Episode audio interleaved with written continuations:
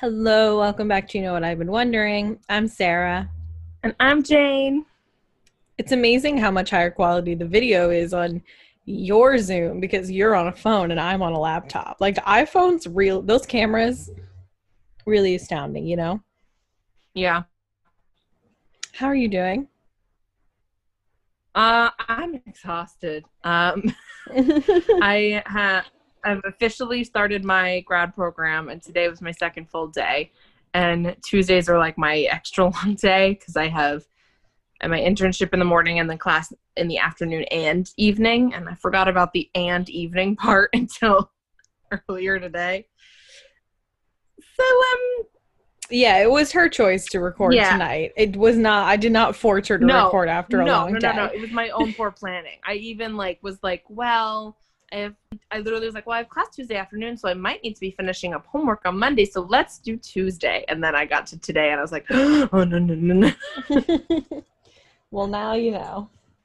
And now I do know. How are Um, you, Sarah?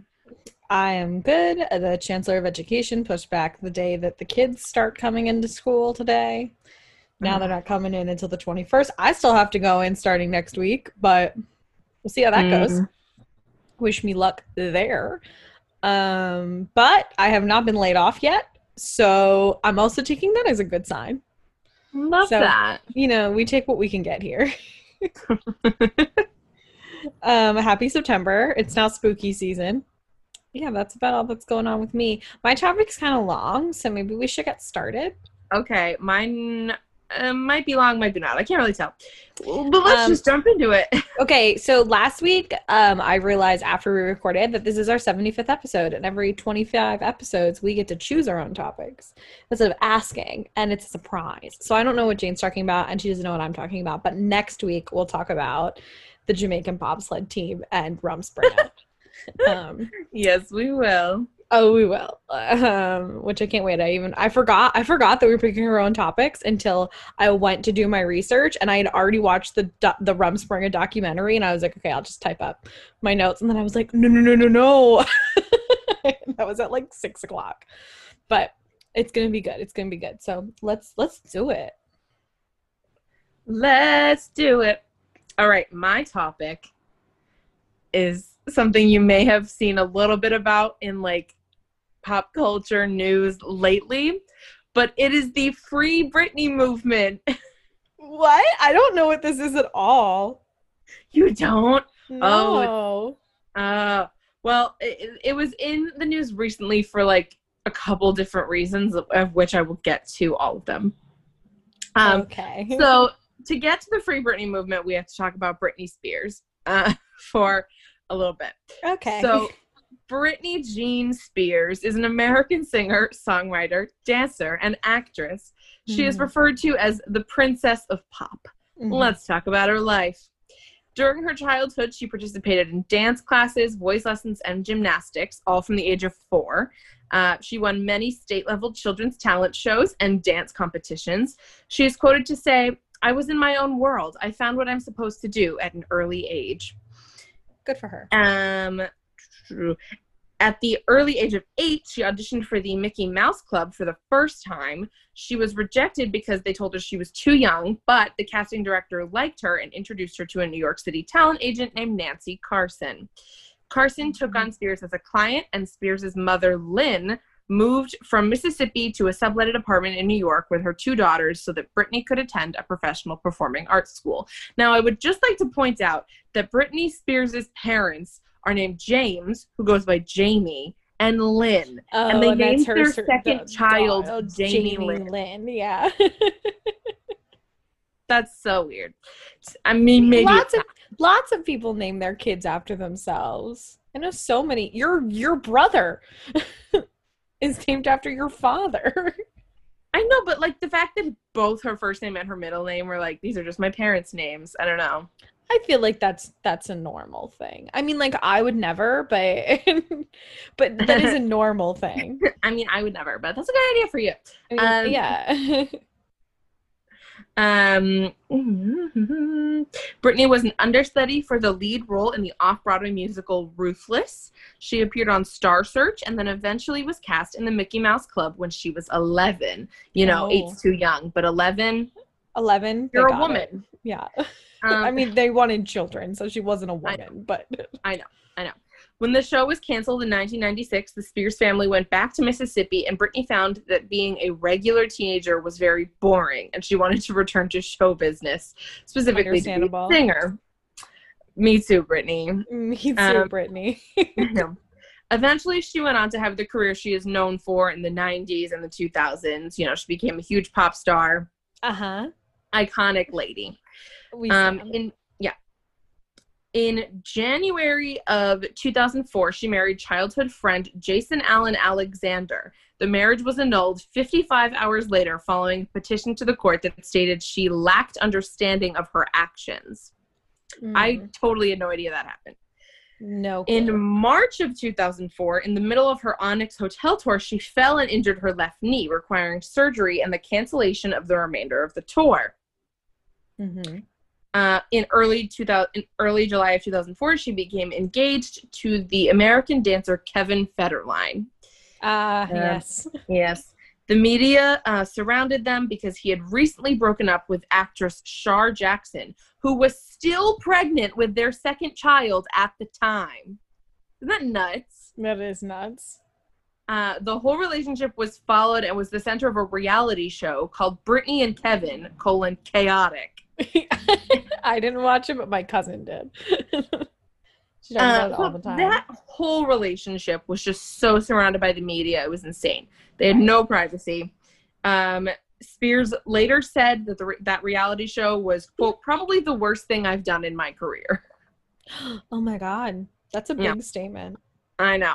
They were married in the fall of 2004. They have two sons together. Uh-huh.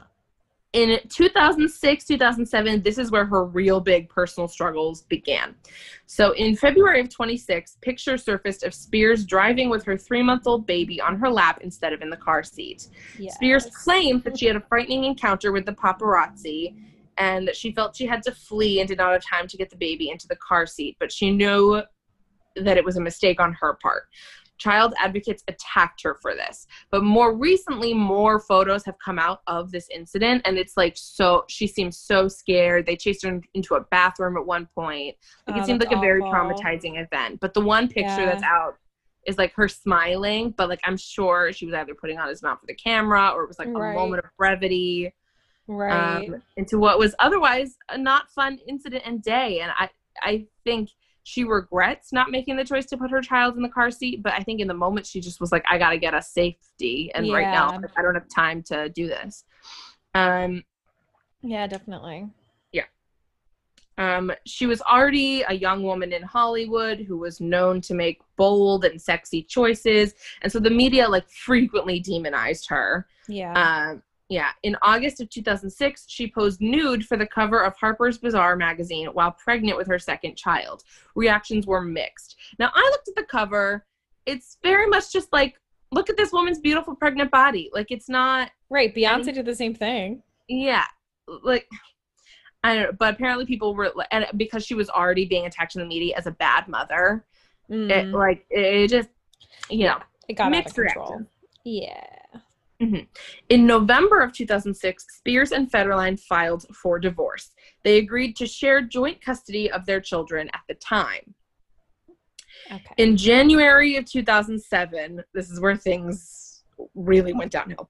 Um, in January of 2007, Spears' aunt Sandra Bridges Covington, with whom she had been very close, died of ovarian cancer. So, on Oh, top of being mid divorce, under constant media scrutiny, uh, having two children under the age of two, and having a very stressful career um, that was under constant barrage and of mixed opinions from all over the place, like Yeah. it's kind of understandable that her mental health wasn't doing great. Definitely. Also, like Kevin Federline is really good at leaving women when he's when they're pregnant with very young children. Like, what's that about? That's true. Men are the worst. Men are That's a good pattern to notice, Sarah. Thank uh, you. Yes. In February of 2007, Spears stayed in a drug rehabilitation facility in Antigua for less than a day. The following night was the incident where she burst into a California hair salon, shaved her head, and then attacked a paparazzo's car with an umbrella. At the time, this was like totally torn apart, but I I couldn't find it when doing it. But I recently read an article that was like, put yourself in her shoes.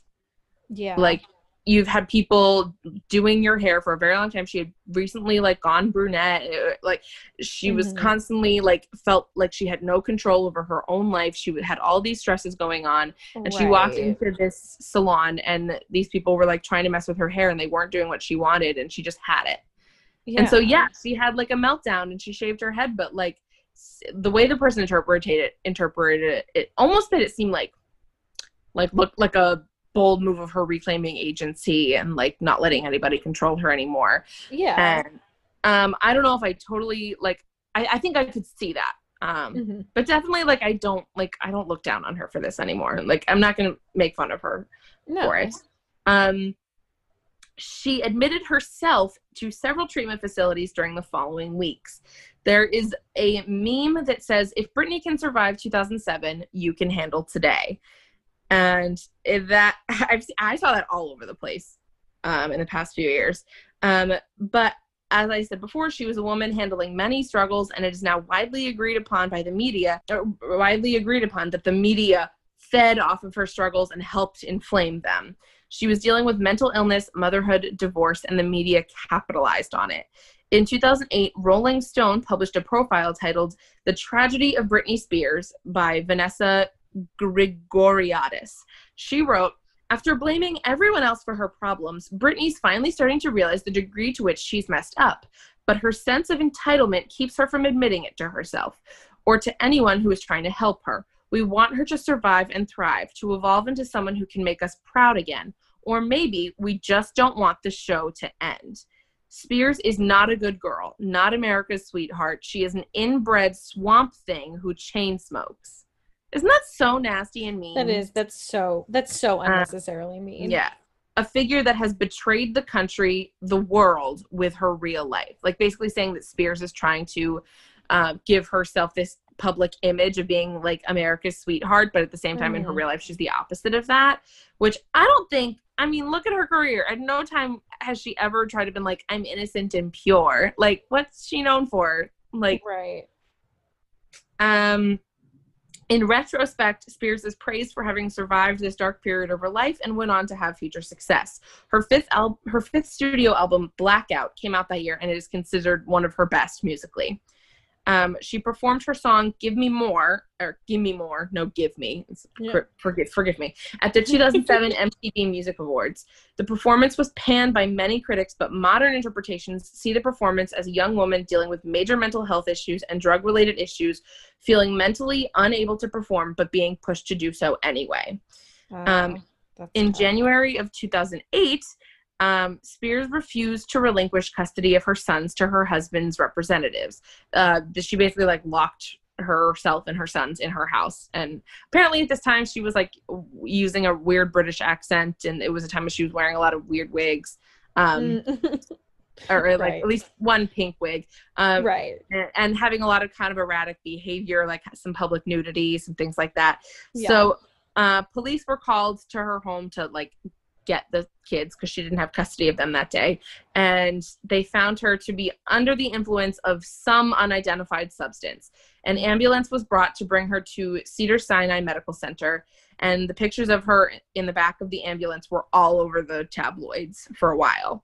In October of 2008, she was put on a 5150 involuntary psychiatric hold at UCLA.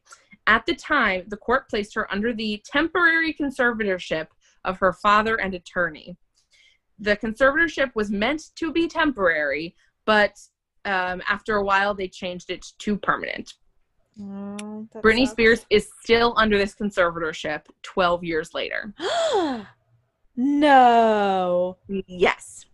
So, what does all this means mean? It means that her father and her lawyer, but mostly her father, um, are in control of everything she touches her money, her health, even her daily routines. No. hmm While she's under the conservatorship, she has almost no control of her life. Um, you may have seen, I guess you haven't, the hashtag Free Britney trending on social media lately. No, I, I had Um, no idea this was going on. No, it's insane. The movement is aimed at trying to help free Britney of her conservatorship. Um, just one month after the court had deemed her in such poor condition that she needed a conservator controlling her life, she went back to work full time. She guest starred Oh on How I Met Your Mother. She opened the MTV Music Video Awards. Oh, she filmed an entire documentary. She released an album. Um, the Free Britney movement, or the people who uh, support it, believe that Britney's conservators immediately began taking advantage of the situation and exploiting Britney to make money off of her. Um, jump forward to March of 2019.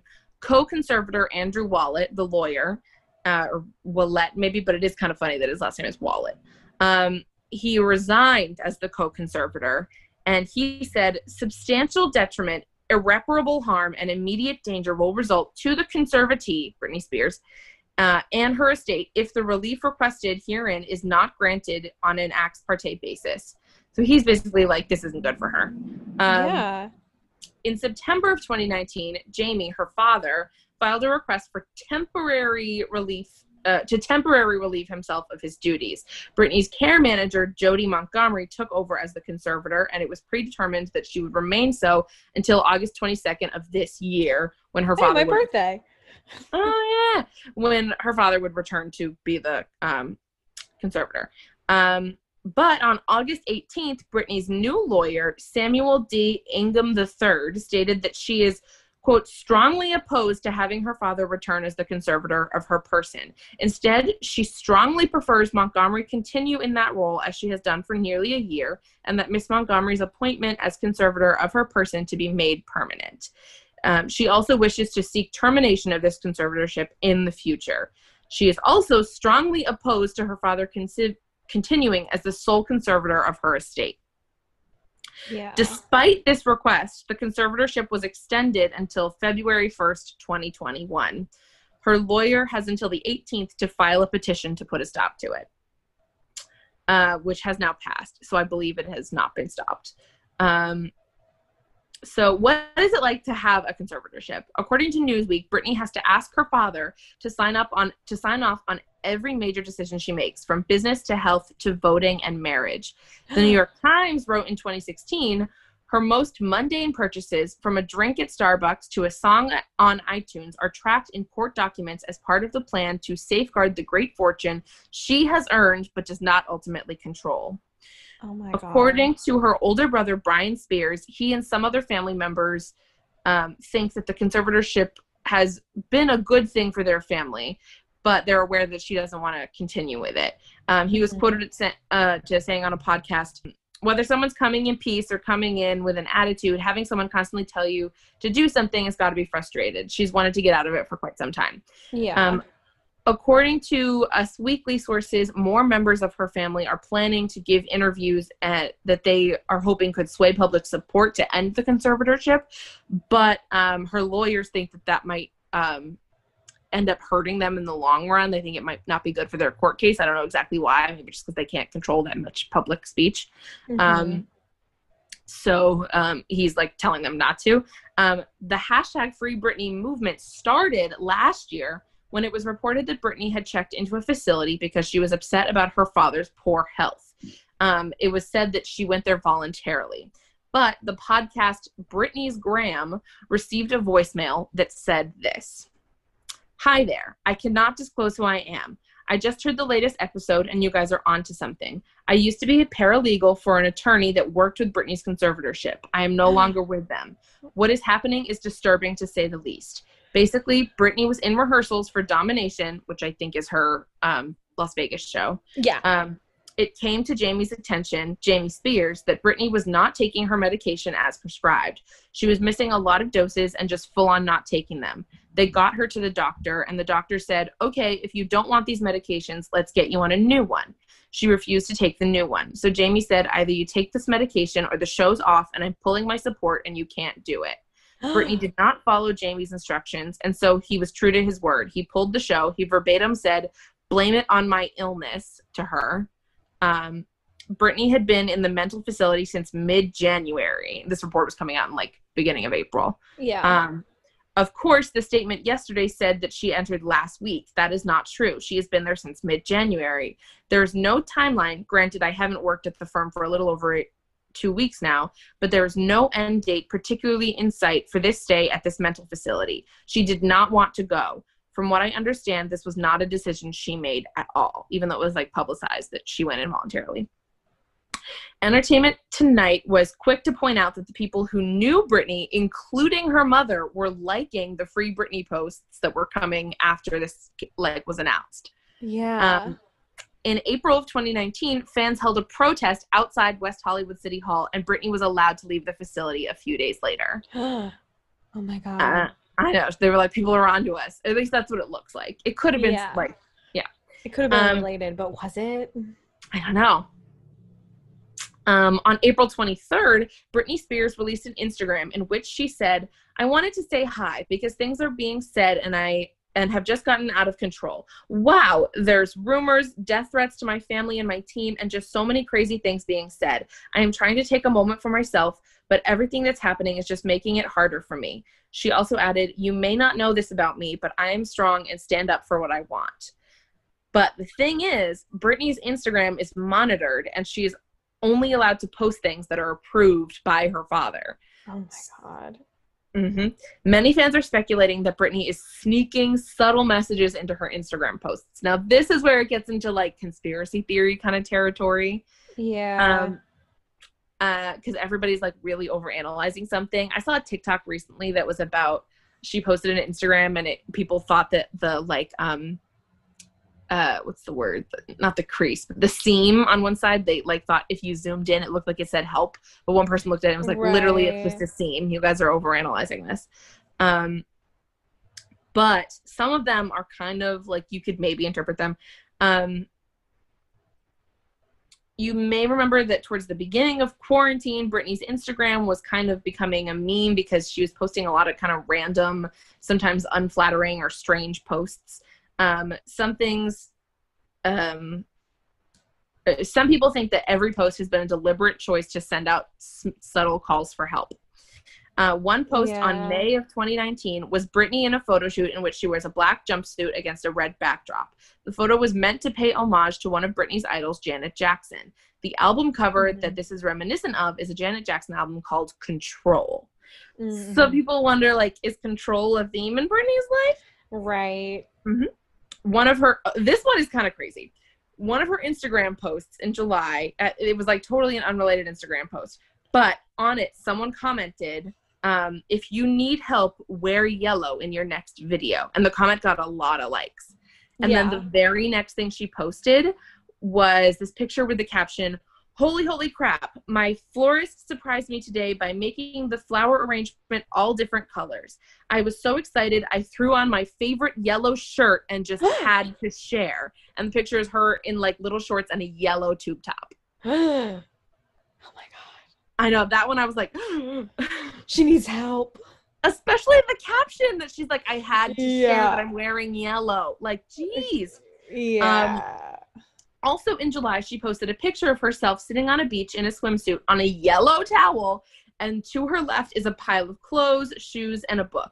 If you zoom in, the book is a poetry memoir by Laurie Halse Anderson entitled Shout, the story of a survivor who refused to be silenced. So people are like, Oh, why is she reading a book about a, a woman who's being silenced?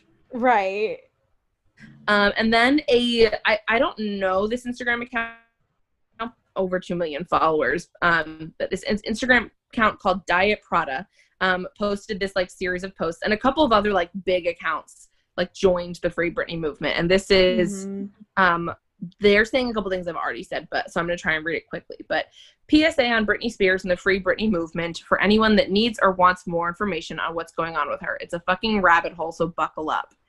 A little backstory first. Uh, I already gave her backstory. Um, she's been telling everyone for years that she's too controlled and treated as a product if you listen to the lyrics of most of her hits. Examples include Lucky, Overprotected, My Prerogative, Circus, Piece of Me, and Gimme More. Her music videos, social media posts, tour props, and photo shoots regularly show her in a cage or in chains. If everyone has ever seen videos of her when she was younger, you know that her real singing voice is very similar to Christina Aguilera's. Her, her record label didn't like it as they were both on the Mickey Mouse Club and about to release their debut albums at the same time. Um, so they had her voice retrained to sing in the baby voice we all know today because they believed it to be more iconic and would create a branded career for her instead of her real voice. It's unhealthy and it has been destroying her voice over the years. Thus, why she is known for lip syncing. She wanted to make an, an acoustic type pop album in 2006 entitled Original Doll and reinvent herself using her real singing voice. The album was shelved and canceled once her label realized that she would be using her real voice. She isn't allowed to sing live because she will either fail terribly or she'll have to sing in her deep voice that she isn't known for. Her entire career has been treated like a product meant to sell. Um, and this is like people a couple years ago she posted a picture of herself singing Oh, And- I remember this. I remember Yeah. Shane Dawson did a video about Yeah. it. Yeah. and it sounds like way like it's really Way nice different. if you slow it down and like Yeah. it's real er. now for the real tea everyone remembers the 2007 meltdown everyone leading up to the meltdown Britney was going through a public divorce had two children under the age of two and the time was very much the focus uh, and was very much the focus of public attention. We saw her on every magazine cover. We also saw a photo of her driving one of her kids on her lap while driving. Go on YouTube once and look up Britney Spears paparazzi. You'll watch her be chased and followed by hundreds of them, even trying to get into a public restroom to photograph her, videotaping her in tears, asking them to leave her alone, and even filming her through windows of an ambulance while she was naked being taken away for her mental health hold. Um, after the public Jeez. meltdown, shaving her head, locking herself in her home with her children, speaking in a British accent on a regular basis, wearing the infamous pink wig everywhere, and shopping naked, she was hospitalized twice. After the hospitalization, her father mentioned her father petitioned the courts to be a temporary conservator until she was mentally stable, and for only one year's time. Two months after her hospitalization, she did a guest appearance on How I Met Your Mother. Um, six months after her hop- hospitalization, she drops the Womanizer video and starts to promote her new album Circus, which is a worldwide tour that grossed over $131.8 million. If she was so unwell, why did she start working right away? Her father, Right. one after one year, petitioned the courts for the conservatorship to become permanent due to her allegedly having early onset dementia in her 20s. It passed, and it has been that way ever since 12 years to be exact. Uh, Britney Spears is now a 38 year old woman who is not allowed to do the following without her father's express permission, or he can legally lock her up in a mental health facility. Drive a car, vote, get married, have children, spend her own money, see how her money is being spent, see her children, um, leave her home, hire her own lawyer, have any control over her career, speak about the conservatorship or the, about the conservatorship publicly, do interviews that aren't scripted, and all final cuts have to be approved by her father. Um, use a cell phone without being monitored. Use social media unmonitored. Contact anyone without being monitored or have them be extremely vetted. Um, go shopping. Go for a walk. Get Starbucks. Um, Jesus. since the conservatorship began 12 years ago, she has released four albums, done three worldwide tours, did a four year Vegas residency, was a full time judge on The X Factor, released multiple perfumes and a lingerie line, made $138 million or so a year. Um, and again, a conservatorship is meant for people with mental health issues who are like unable to function in society. Right. So if that's the case, then why is she doing all of this? Um, every year, she pays $1.1 million in fees for the conservatorship to continue, including paying her father a solid $100,000 salary um, and more, paying a lawyer that she isn't allowed to choose. She isn't allowed an allowance. er, She's allowed an allowance of around $1,500 a week for bills, shopping, and essentials. Her net worth is $250 million. That's Um, insane. This is insane. uh yeah um so the uh, Britney was apparently due to have a court date on July 22nd, but reportedly fans kept crashing the private Zoom link that it was happening on, so it Oh. had to be delayed. Um, it was recently in the news um, this past week or so because Jamie Lynn Spears was announced that she was being placed in charge of Britney's SJB revocable revocable trust. Mhm. Um, this some people uh, there's mixed opinion on this. Um, some people think that this is good news because Jamie Lynn, um, uh, Britney Spears' siblings tend to be the the two that are on her side the most, and um, this gives Jamie Lynn the power to ensure that the fortune is transferred into a trust benefiting Britney's children in the event of her death. And as of now, Britney is the sole beneficiary of her trust. But some people are very like critical, uh, like, oh, someone else in her family is now benefiting off of her. Some people are happy that Jamie Lynn now has control. but she has control of the trust, not the conservatorship. True. She's still like she's still under control, but like now like her I think this means like sh- more of the financial control will be done by her sister. And there uh, sh- it's at least public knowledge that there is a desire to try and change things for Britney but her father is not letting go. This brings us to Cher's tweets, which is like double the reason why I wanted to bring this up Oh, today. I heard Cher got involved. I was, I was like, I looked up Free Britney while we were talking about this on Twitter, and I saw Cher Yeah. was involved. Yeah. When they announced that Jamie Lynn was um, becoming the trustee, um, Cher tweeted, She worked hard, was the golden goose, made lots of money, got sick. Now she's the cash cow. Does anyone who's making money off her being sick want her well? Does uh, someone who doesn't want anything from her should look into her and her doctors and her medications? And then she put three duck emojis and said, Is it a duck?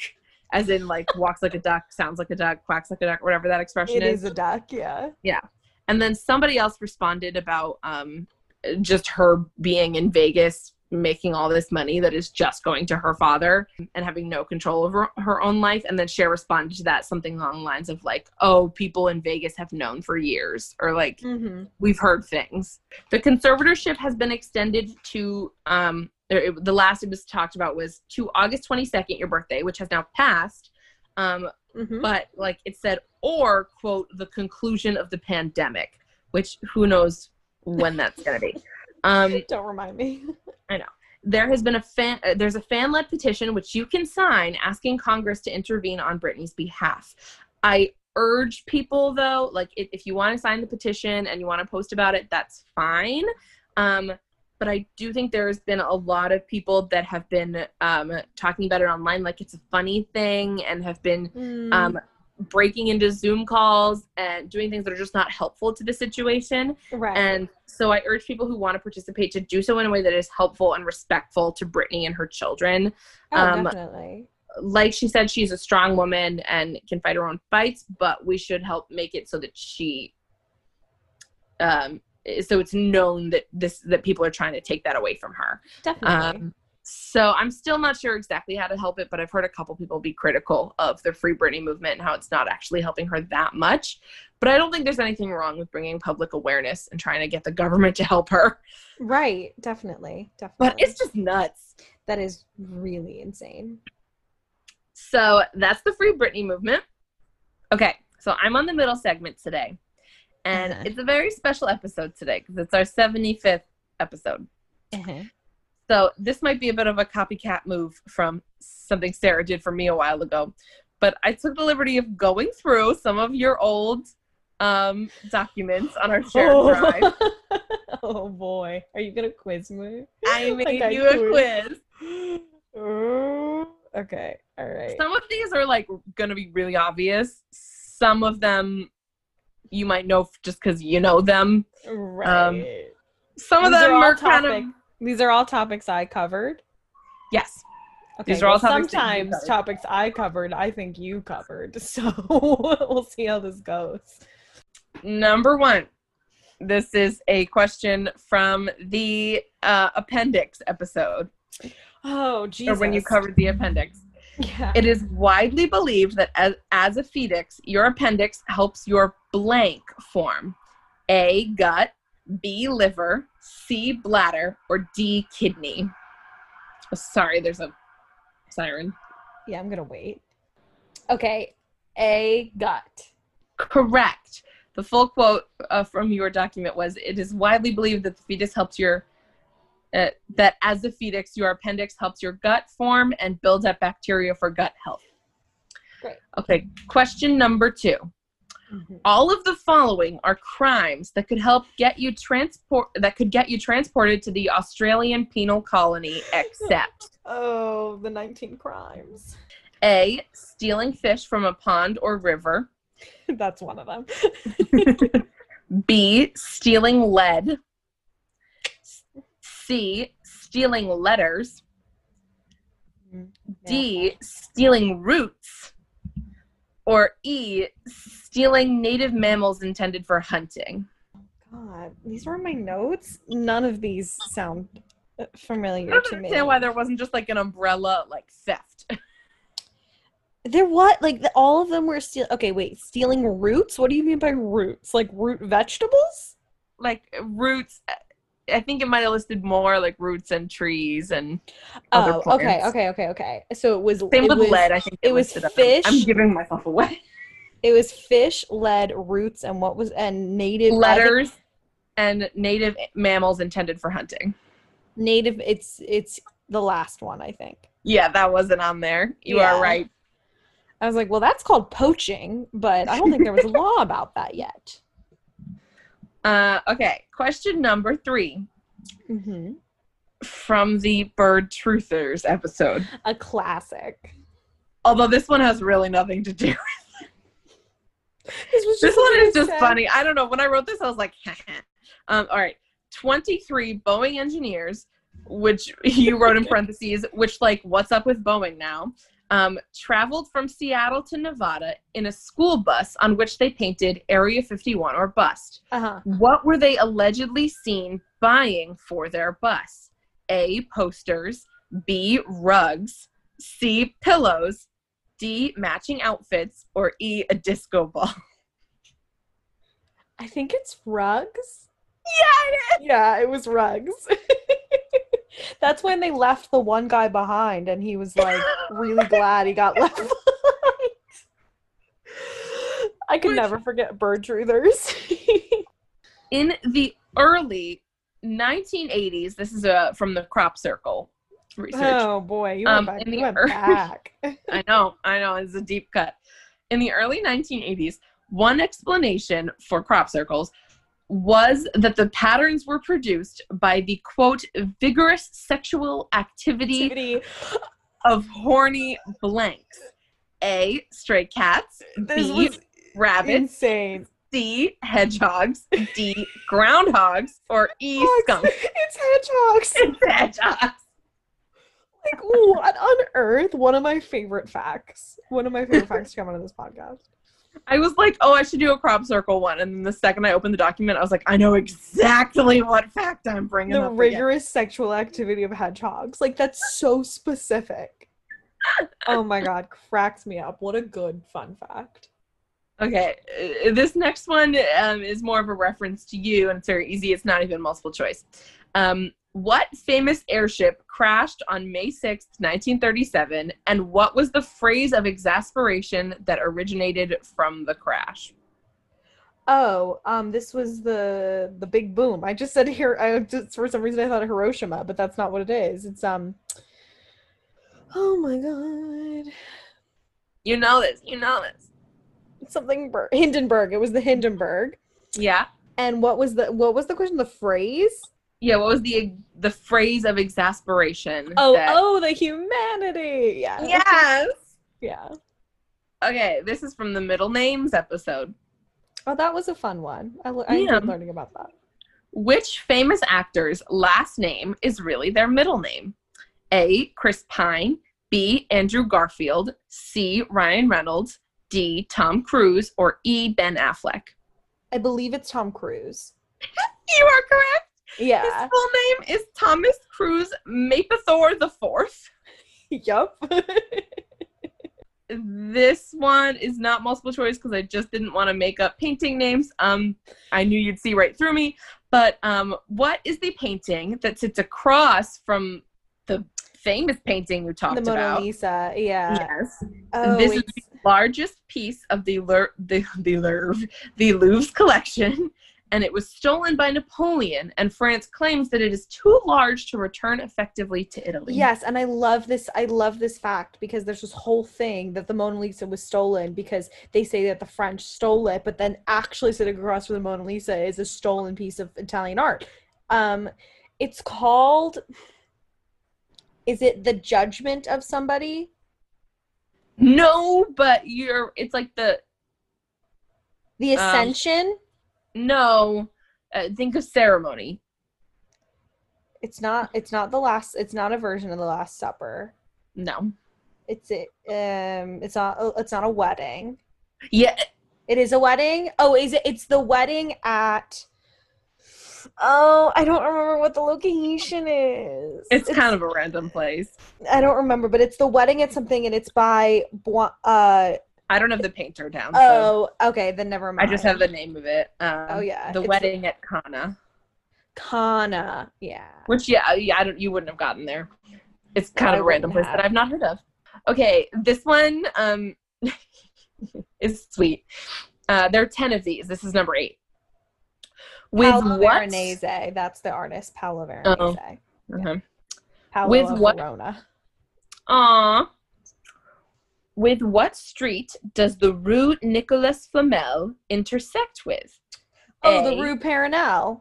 Yes. you Yeah. got it. I didn't even need to list the name of his wine. Yeah, the name of his wife. What was the name of the ship besides the Carpathia that received a distress, a distress call?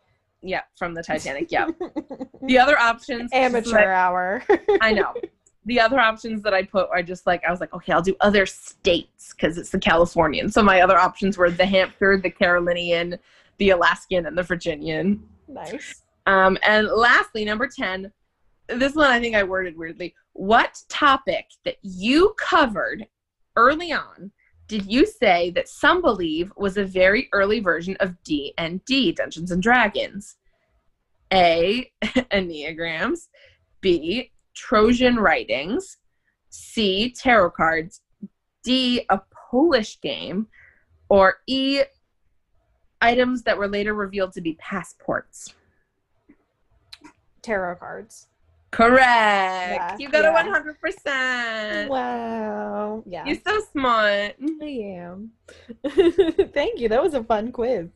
I'm glad. Nice walk them. You picked really early ones. You didn't pick anything that I covered recently. I thought of doing more recent ones, but then I was like, no, like I wanted to do ones that were like personal to you and like ones Mhm. that were like, so like I when I got closer to the end, I was like, well, I have to do a Titanic one. Right. And then I, I like got to the end and I almost did a different one, which now I don't remember, but I was like, well, I have to do tarot. Like even if she doesn't Mhm. remember the episode, she might remember this. That was like episode one or two. Yeah. So, for my surprise topic today, I'm going to talk about um, a true crime event, Ooh. true to self. Um, and that is because the event I'm going to talk about came up because on TikTok recently, a girl, a 15 year old girl, made a post saying that she thinks her parents are lying about her birthday and about her I age. think, I think I saw this. Yeah, and she thinks this is and she thinks this because she found her preschool registration documents with the wrong birth date on there and a photo of her with the timestamp from before she was born.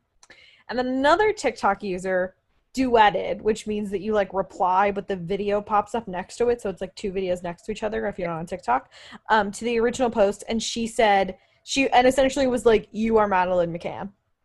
And it went through this whole thing and it's gotten a lot of attention. And the girl has made a rebuttal being like, this was like kind of a fabricated story. Like I did find these things, but I definitely conflated it more for TikTok because it's entertaining. Um, she's like, but I'm not Madeleine McCann. Um, but since Madeleine McCann has come up again on TikTok, I thought we would talk about her disappearance. Which I don't know. Do you know anything about this? Not really, other than she was kidnapped. But can I just say that when I I went back and I re-listened to our episode um, that we talked about um, where you quizzed me on true crime at the end of it, where you talked about Oh, true yeah. crime technology and I talked about Marilyn Monroe. Yeah. But in it, at one point, I referenced TikTok and I'm like, but I will literally never download it. It's so dumb. And you're like, me too. and now it's we talk about it every episode. And That's- we love it. That's so funny. That's called character development.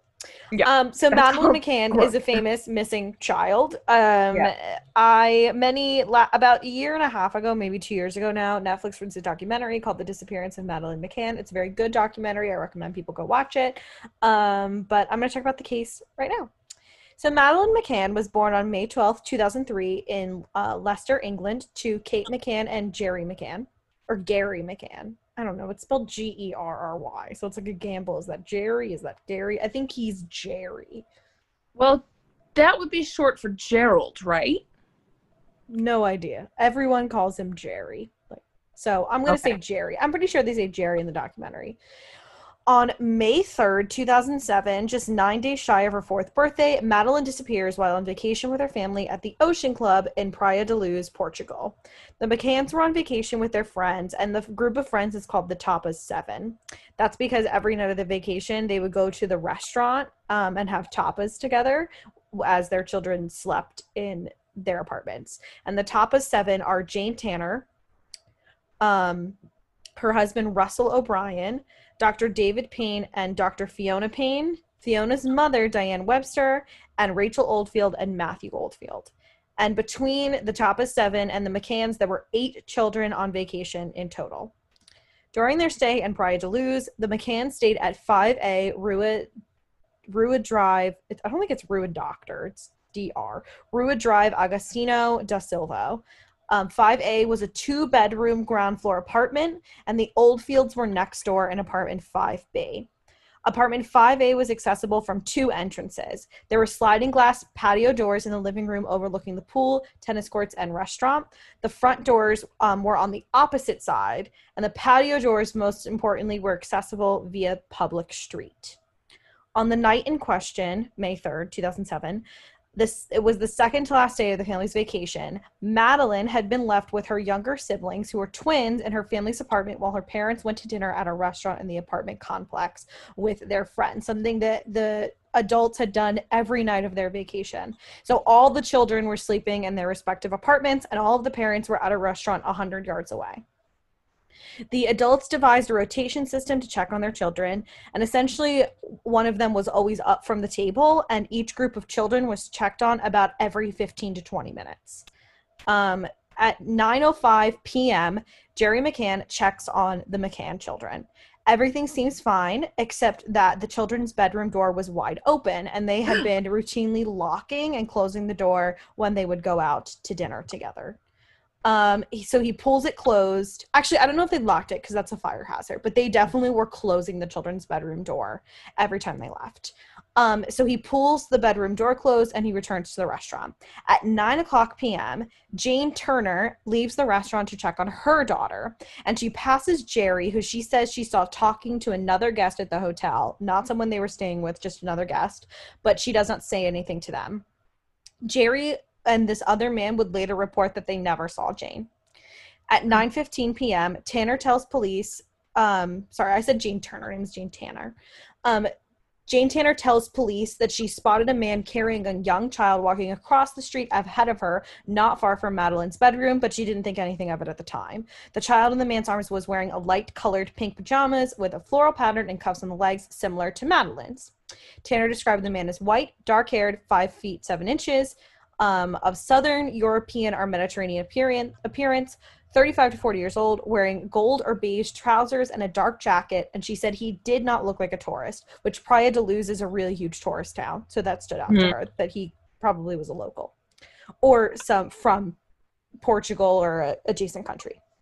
Kate McCann had intended to check on her children at 9:30, but Matthew Oldfield offered to do it instead when he checked on his own children next door in 5B.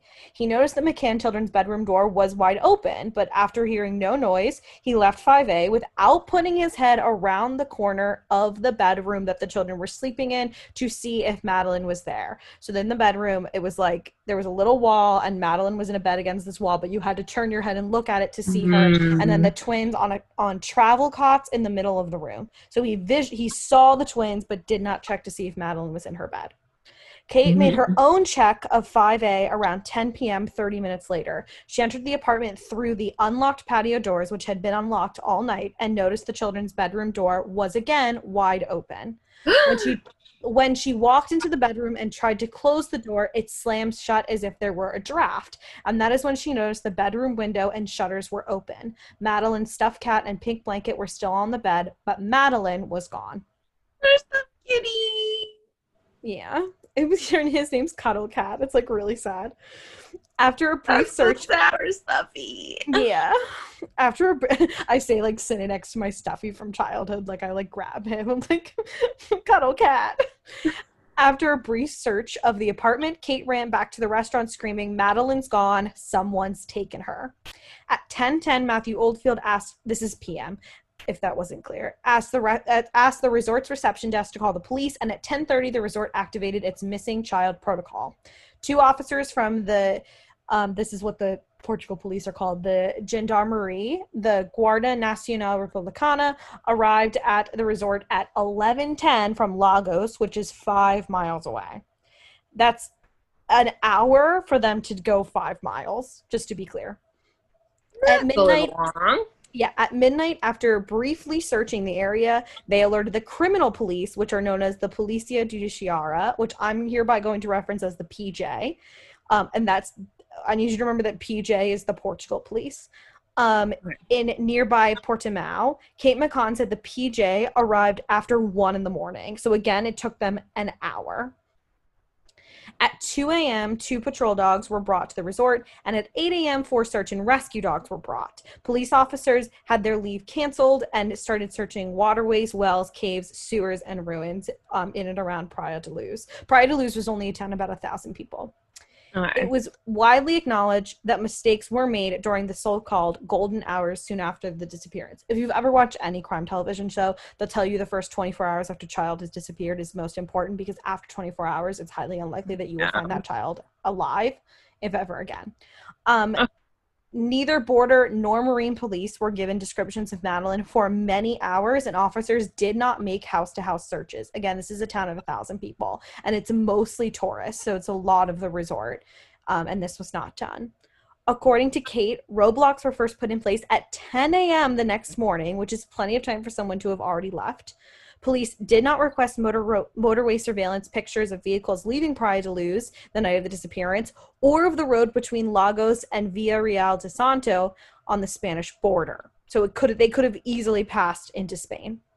It took Interpol five days to issue a global missing person alert which when you think about it like to like in when you're in america i think it would probably take longer because america's a huge country and there are lots of places to hide but when you're in europe it is so easy to pass between borders that like Yeah. that international missing persons report is like integral especially in a country like Portugal, which is on the water and easily accessible to Morocco and to Spain, or you could go north to England or go up the coast to France. Like there's so many choices. Um, it's also important to note that not everyone in the resort at the time was interviewed. Holiday makers, which is what they call people who go to to like this town is like made of tourism, so they call them holiday makers. Later contacted the British police to say no one had spoken to them, so they offered themselves up to be interviewed because they were shocked no one had tried to. Um, even though they had nothing to say, they were like, "Don't you want to talk to me?" The crime scene was not secured. Police took samples from Madeleine's bedroom, which were sent to three different forensic labs in Portugal.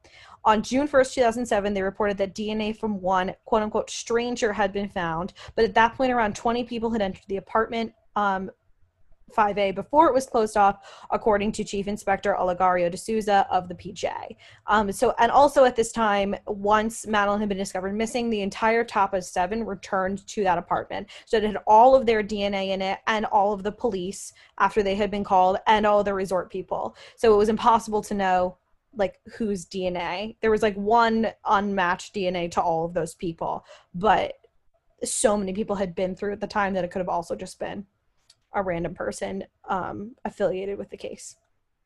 According to Kate McCann, an officer placed tape across the doorway of the children's bedroom, but left at 3 a.m. on May the 4th without securing the apartment.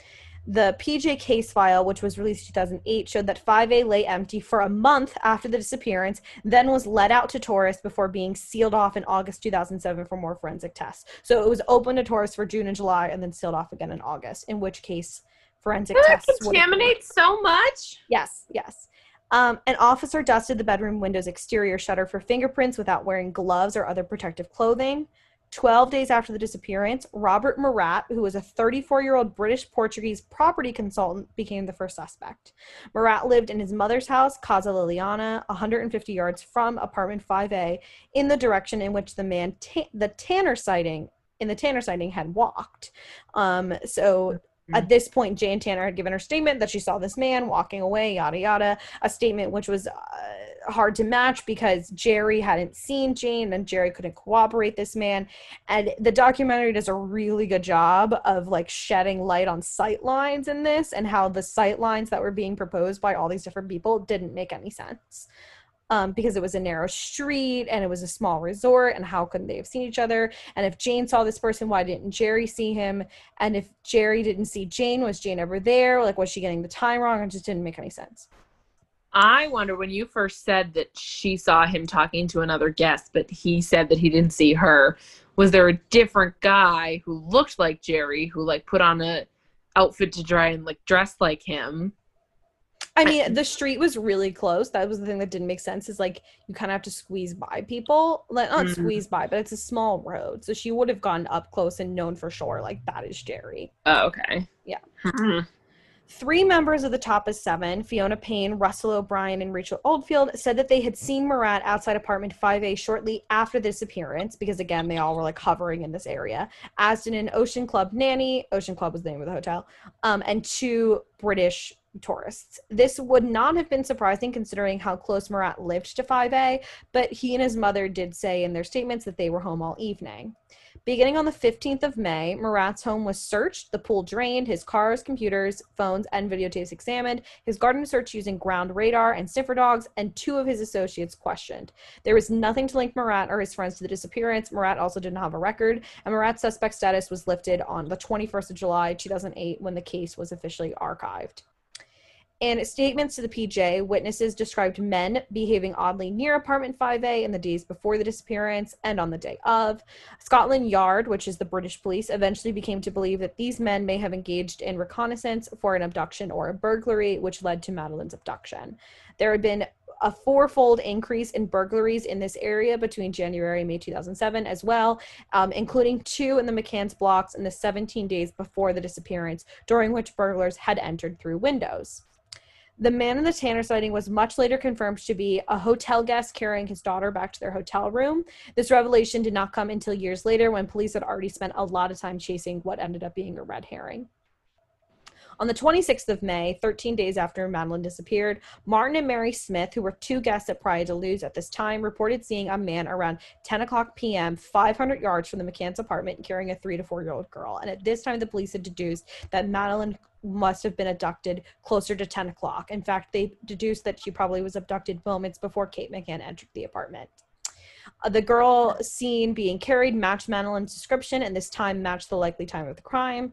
By early June 2007, the media started painting the McCanns as the suspects. The police also suspected that the disappearance was a stunt for media attention. On the 30th of June 2007, a month and a half after the event, a 3,000 word article entitled The Madeleine Case A Pact of Silence appeared in a Portuguese weekly, and it stated that the McCanns were suspects, highlighting alleged inconsistencies between their statements and the statements of the top seven, seven and implying that the Tanner sighting had been invented by the Tanners um, to help the McCanns. Um, convince the police that it had been an abduction. Much the media really conflated the apparent inconsistencies um, within and between the McCanns and the Tapas Seven statements. The police had asked the group questions in Portuguese, and then an interpreter an interpreter had then translated the replies in English. And according to Kate McCann, the statements were then typed up in Portuguese and verbally translated back into English for the interviews to sign. So essentially, everything was double translated. Um, so the inconsistencies could have easily been because of translation error and not because of Yeah. factual error. But among the inconsistencies was whether the McCanns had entered the apartment by the front or the back door when checking on the children. According to the PJ case file, Jerry stated during his first interview on the 4th of May, the day of the, of the kidnapping, or the day after, that the couple had entered 5A through the locked front door for his 9.05 and her 10 o'clock checks. And in a second interview on the 10th of May, he said that he entered through the unlocked patio doors at the back. Um, and the McCanns did state that for the duration of the vacation, they only entered through the patio doors and kept the front door locked because the children's bedroom was right next to the front door. So they decided that they would only use the patio door. Um, but the patio doors had to remain unlocked because there was no way to unlock them from the outside. The PJ also questioned why, when Kate discovered Madeleine was missing, she had run to the Tapas restaurant, with, leaving the twins alone in 5A when she could have used her mobile phone or shouted to the group from 5A's rear balcony, which faced the restaurant. That's true. Diane Webster, who is the mother of one of the friends on the vacation and who was also on vacation with them, said in her statement that she felt the twins had to have been drugged because they slept through Kate screaming when they discovered Madeleine was missing. Their beds were also in the middle of the room, so for someone to have crossed through and not awaken them was highly suspicious. Mm. Which is a thing that the documentary really goes into that like in order for anybody to cross from the door to the window, they would have had to literally climb over the twins and the logistics of that. It's very interesting. Unless it's it's very visual, but it's super interesting. maybe she had like gotten up and was like not in her bed when they broke in and they didn't even intend to kidnap her, but they were there for a burglary and they were like, "Oh no, we've been caught," so they grabbed her. Yeah, but it's just like it's it's- but it's weird that the twins slept through all of that. That's true. Um, another issue, and this is another thing that comes back to the twins, is that was whether or not the exterior shutter over Madeleine's bedroom window could be opened from the outside. The window's blinds were controlled by a strap on the inside, and once rolled down, the slats of the window locked into place, um, and they could only be raised by using the strap on the inside. Kate McCann said the shutter and the window were closed when Madeleine was put to bed, but open when she discovered Madeleine was missing. So Gerry told the PJ that when he was first alerted to the disappearance, he had lowered the shutter, then gone outside and discovered that it could only be raised from the outside, which is not how it was designed. Um, but against this statement, the police said the shutter could not be raised from the outside without being forced, but there was no sign of forced entry. And they also said forcing the shutter open would have caused a lot of noise, which again would have likely awakened the twins and probably would have been loud enough to be heard from the restaurant. These discrepancies contributed to the police's suspicion that there had been no abduction. Beginning in August, the police began working with a theory that Madeleine had died in apartment 5A as the result of an accident, perhaps being put to sleep through like a sleeping pill. Like that's something that they thought. Like maybe the parents were giving the kids sleeping pills so they would sleep while they were at the restaurant. Um, and the McCanns had hidden her body um, and then moved it many weeks later after the reported disappearance because the McCanns, about three weeks after the event, had started renting a car. On the 28th of June 2007, the McCanns suggested to the PJ that the police request help from Daniel Krugel, who was a South African former police officer who had developed a matter orientation system, which was essentially a handheld device that he claimed could locate missing people using DNA and satellites. Like you put your DNA into it and it'll find them, which is a load of bullshit. Yeah. McCann wrote in 2011 that Krugel's came, claims didn't make any sense, but they were very desperate at that point because it had been well over a month, almost two months. Um, so in the second week of June, that doesn't make any sense. That's a discrepancy from my source. In June, they sent him hair and eyelashes from Madeleine. I don't know how they had her eyelashes. Um, that they collected. Oh, they went collected from the family home by relatives in the UK. I don't know how they had her eyelashes. Um, maybe they like combed her bedroom in the UK, but they like got them from her UK house. I um, can and see them having her hair because like maybe they had a hairbrush. Right, but the eyelashes is a weird one. I don't know.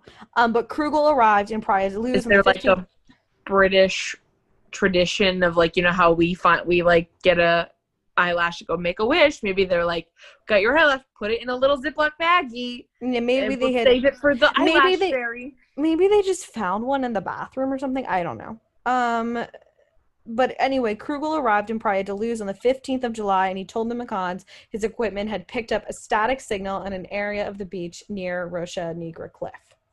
Um, the officer in charge of the PJ inquiry, Inspector Goncalo um, Amaral, interpreted Kate's support of Krugel as a ploy to distract the police. At this point, he fully believed the McCanns were involved with the disappearance and that Kate was using Krugel um, to, quote, disclose the location of her daughter's body without compromising herself. So they thought she was paying this man to be like, and this is where the body is, and that that would lead them to the body, but only because they were the ones that buried it there. With this in mind, the PJ sent a letter rogatory to the British police to ask for assistance with their search of Madeleine's body. In response, Mark Harrison, who was the national search advisor for the British National Policing Improvement Agency, arrived in Praia. Harrison suggested searching the beach and shoreline, since this is what Krugel had suggested, um, which is an open area near the village, Robert Murat's property, apartment 5A, the Tapas Seven's apartments, and any hired vehicles. So this was kind of like this the center point for anyone that could have been a suspect. He recommended using ground penetrating radar and bringing in Keela and Eddie, who were two Springer Spaniel sniffer dogs from South Yorkshire. Which the part about the dogs is the absolute best part of the documentary. A, because they're cute, but B, because it's shocking. Like, I'm going to tell you what they find, but watching, you should go watch it because it's just unbelievable. Um, Keela was a crime scene investigation dog trained to give her handler, Martin Grime, a passive alert to the scent of human blood by placing her nose close to the spot, then freezing in that position. So she would stop there and lock on and not move. And that meant that there was human blood there.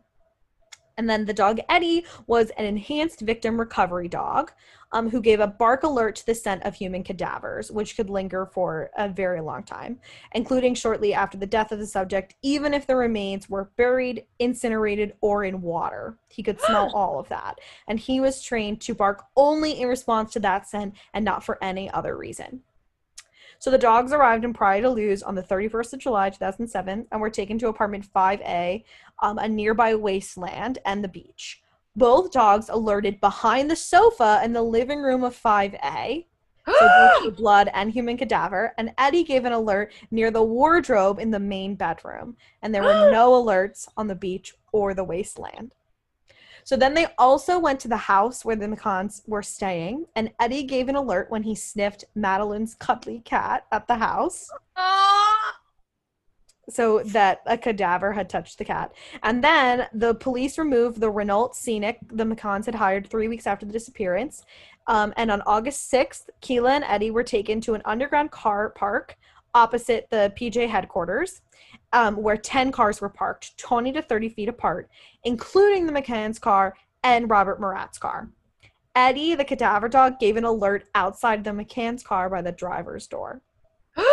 the next morning, they brought Keela, and Keela alerted the rear driver's side inside the trunk and the map compartment in the driver's door, which contained the ignition key and the key ring. Then, when the key ring was hidden beneath underneath sand in a fire bucket, she alerted again, as she did when the bucket was moved to a different floor of the car park. Almost immediately, the Portuguese press began running stories that Madeleine had died inside apartment 5A. Hair and other fibers were collected from areas in the car and apartment 5A where Keela and Eddie had given alerts and were sent to the Forensic Science Service in Birmingham in England for DNA profiling. Um, at this point, the PJ ab- abandoned the abduction theory, and the McCanns were essentially their sole suspects. The McCanns were also interrogated that same day and offered, and the police tried to suggest that maybe Kate's memory of the event was faulty. On the 3rd of September, John Lowe of the Forensic Science Service emailed Detective Superintendent Stuart Prior of the Leicestershire Police, which is where the McCanns were from. Lowe told Prior that a sample from the car trunk had contained 15 out of 19 of Madeleine's DNA components, but that the result was too complex for meaningful interpretation. So essentially, because DNA is so intricate, 15 out of 19 isn't a conclusive match. Like, okay. You and I could have 15 out of 19 of the same things as Madeleine. DNA, our DNA is so subtly different that, mm. the, like, it was impossible to say that it was her just that it matched some of hers. John Lowe's email was then translated into Portuguese on the 4th of September 2007. And the next day, according to Kate, the PJ proposed that if she were to admit that Madeleine had died in an accident in the apartment and that she had hidden the body, she might only serve a two year sentence, and her husband would not be charged and would be free to leave. Both parents were declared official suspects on September 7th. The PJ told Gerry that Madeleine's DNA had been found in the car trunk and behind the sofa in 5A, which was not entirely true. Just that the DNA found there had 15 out of 19 parts of Madeleine's Mm. DNA, not that it was hers. Gerry did respond to questions, but Kate declined to reply to 48 questions she was asked in an 11 hour interview. 11 hours five months after their daughter had disappeared. Four months, sorry, after the daughter had disappeared. Journalists began publishing that the DNA was a 100% match, which again was not true. Yeah. McCanns were allowed to leave Portugal because there was no conclusive evidence to hold them and returned to England on September 9th. The following day, Chief Inspector Tavares de Almeida of the PJ signed a nine page report concluding that Madeleine had died in apartment 5A as the result of an accident, that the restaurant meal and apparent regular checks on the McCann children had been part of the cover up, and that the Tapas Seven had helped mislead the police and the McCanns had concealed the body, then faked an abduction. This was his official report. Then on the 2nd of October 2007, Chief Inspector Goncalo Amaral, the inquiry's coordinator, was removed from his post after telling newspapers in Portugal that the British had only pursued leads helpful to the McCanns, believing that the British were also part of the cover up. As an example, he criticized their decision to follow up an anonymous email to Prince Charles that claimed a former Ocean Club employee had taken Madeleine. He was like, Well, you didn't follow that up, so.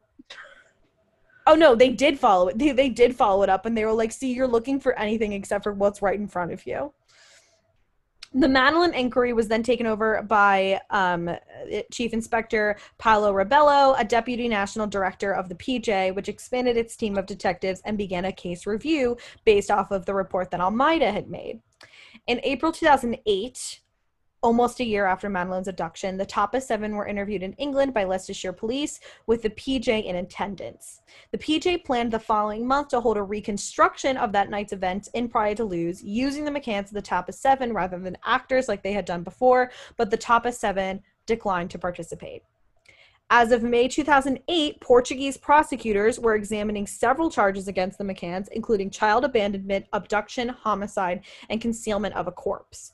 But on the 21st of July 2008, the Portuguese Attorney General, Fernando Jose Pinto Monteiro, announced that there was no evidence to link the McCanns or Robert Murat to the disappearance, and their suspect status of all three was lifted, and the case was formally closed or archived. The bad feeling between the McCanns and the PJ had reached such a height that Chief Inspector Goncalo Amaral resigned in 2008 um, in June to write a book alleging that Madeleine had died in an accident in the apartment and that to cover it up, the McCanns had faked an abduction. And this book was published three days after the McCanns' suspect status was lifted in Portugal. The McCanns began a libel action against Amaral and his publisher in 2009, and in 2015 they were awarded over 600,000 euros in libel damages. Amaral's appeal against that decision succeeded in 2016, so he didn't have to pay the money. The McCanns then set up Madeleine's Fund in, they set it up very shortly after she disappeared. Um, it's called Madeleine's Fund Leaving No Stone Unturned Limited. Um, between May 2007 and March 2008, the fund received 1.8 billion pounds. And Madeleine's Fund hired several firms of private investigators, which caused friction with the Portuguese police as well.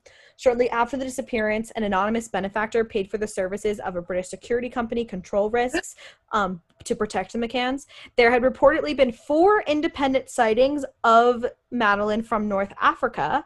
Um, and Brian Kennedy, who was a private investigator, went to Morocco himself in December 2007 to look into one. And the McCanns themselves then traveled to Morocco on the 10th of June 2007 because they were already still in Portugal to raise awareness. So they sort of did this campaign being like, Our daughter was taken just across the water in Portugal. If you see her, please let me know. Yeah. That was a popular popular theory that they escaped to Morocco. In May of 2011, under Home Security Theresa May, future Prime Minister, uh, Uh-huh. Scotland Yard launched an investigative review, which was called Operation Grange, and they had a team of 29 detectives and then eight civilians. Operation Grange was led by Commander Simon Foy, and the team had tens of thousands of documents translated. They released age progressed images of Madeleine and investigated over 8,000 potential sightings of Madeleine. By 2015, they had taken 1,338 statements, collected 1,027 exhibits, and investigated 650 sex offenders and 60 persons of interest. But to this day, these are the theories as to what happened. Mm, The Operation Grange is operating under the assumption that this was a criminal act by a stranger, most likely a planned abduction or burglary that Madeleine had disturbed. There had been an increase in local burg- burglaries around this time, like I had said. However, investigating the string of burglaries and those who had committed them brought in no leads. DCI Redwood of Operation Grange said that the disappearance did look like a pre planned abduction, which would have required reconnaissance. And like I said before, several witnesses described seeing men hang around near the apartment in the days before the disappearance. Another theory is that Madeleine, who was nearly four at the time, left the apartment by herself, perhaps to look for her parents, and was abducted by a passerby or fell into one of the open construction sites nearby. But this is widely regarded as unlikely. According to her mother, Madeleine would have had to open the unlocked patio doors, close the curtains behind her, close the door again, open and close the child gate at the top of the stairs, then open and close the gate leading to the street, which Mm, is super hard for a four year old. yeah. June 2020, just two months ago, the public prosecutor of the German city of Braunschweig ordered an inquiry regarding a possible involvement of a 43 year old man, Christian Bruckner, believed to have been living in a borrowed VW camper in the Algarve at the time of Madeleine's disappearance. The car of his associate, um, which was a Jaguar XJR6, was registered to a new owner the day after McCann disappeared. Um, so sorry, this was his car, but it then was registered to a new person, and they think that the new person is Bruckner's associate. Hans Christian Wolters, who is from the public prosecutor's office in Germany, um, in Hanover, stated that they are operating under the presumption that Madeleine McCann is dead due to Bruckner's criminal record, if he was involved. Bruckner has been convicted of unrelated offenses of sexual abuse of children and drug trafficking, and as of June 2020, is Mhm. incarcerated in Germany. On the 27th of July of this year, German police began searching an allotment in Hanover in connection with the investigation. And police are on the hunt for the second suspect, believed to have been on the phone with Bruckner on the night Madeleine went missing in a nearby area of Praia da Luz. And that is the most recent development as far as suspects go. FindMadeleine.com is still up and running. The McCanns continue to search for her because, as they say on their website, there's nothing to suggest at the moment that she has been harmed. They never found blood, They never found a body, anything like that. Um, the girl on TikTok also cannot be Madeleine because Madeleine has a very unique feature. Madeleine has a stripe that looks almost like a leak in the iris of her right eye, and it's incredibly rare, which makes it even more odd that no one has spotted her because this is like one in a one in a billion people. There's more Yeah. than seven. I'd say one in like 200 million people have this, you know. Yeah. Um, but if you or anybody you know maybe see a person with this extremely rare thing and they look like they could be 17, call plus 44 845 838 4699. And that is that on the disappearance of Madeleine McCann. I can't get over the twins sleeping in the room. Yeah, that's the thing that always gets Like- me. If the like the if you think that the parents did it, that the McCanns did it, then wouldn't if she died in the place and there was like the body was moved that many places, the twins would have definitely seen something.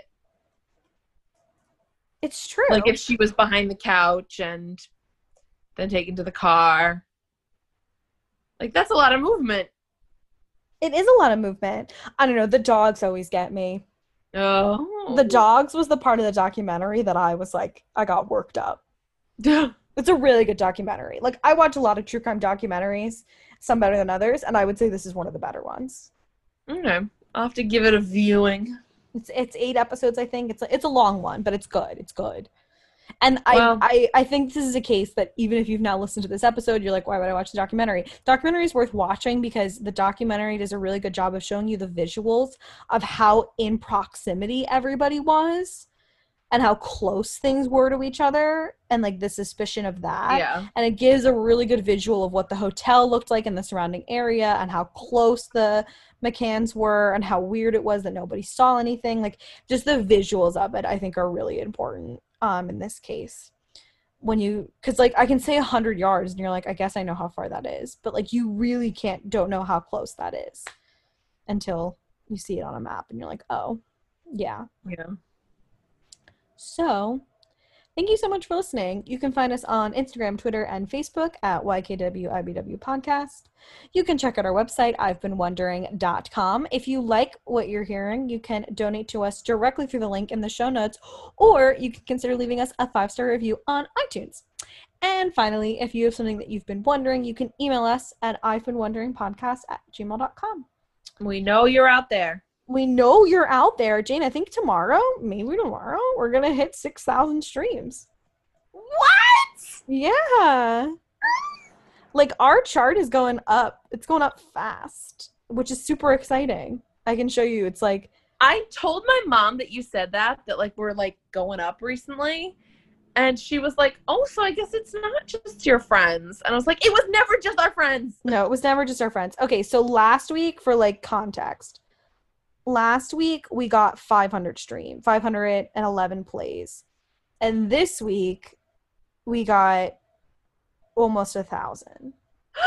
We got 800. So like it's go it's going up. I don't know I don't know what's causing this spike, but I see you and like hi. Hang out, stay a while. I don't know either. Be my friend. Yeah. Send us an email. A Send me nice one, not a weird, scary one. Yeah, don't send me a weird scary one. You'll like it. Um, but that's it on that. Thank you. Next week we'll be back with um Rumspringa and the Jamaican bobsled team, which is amazing. Thank you so much for listening. This is You Know What I've Been Wondering.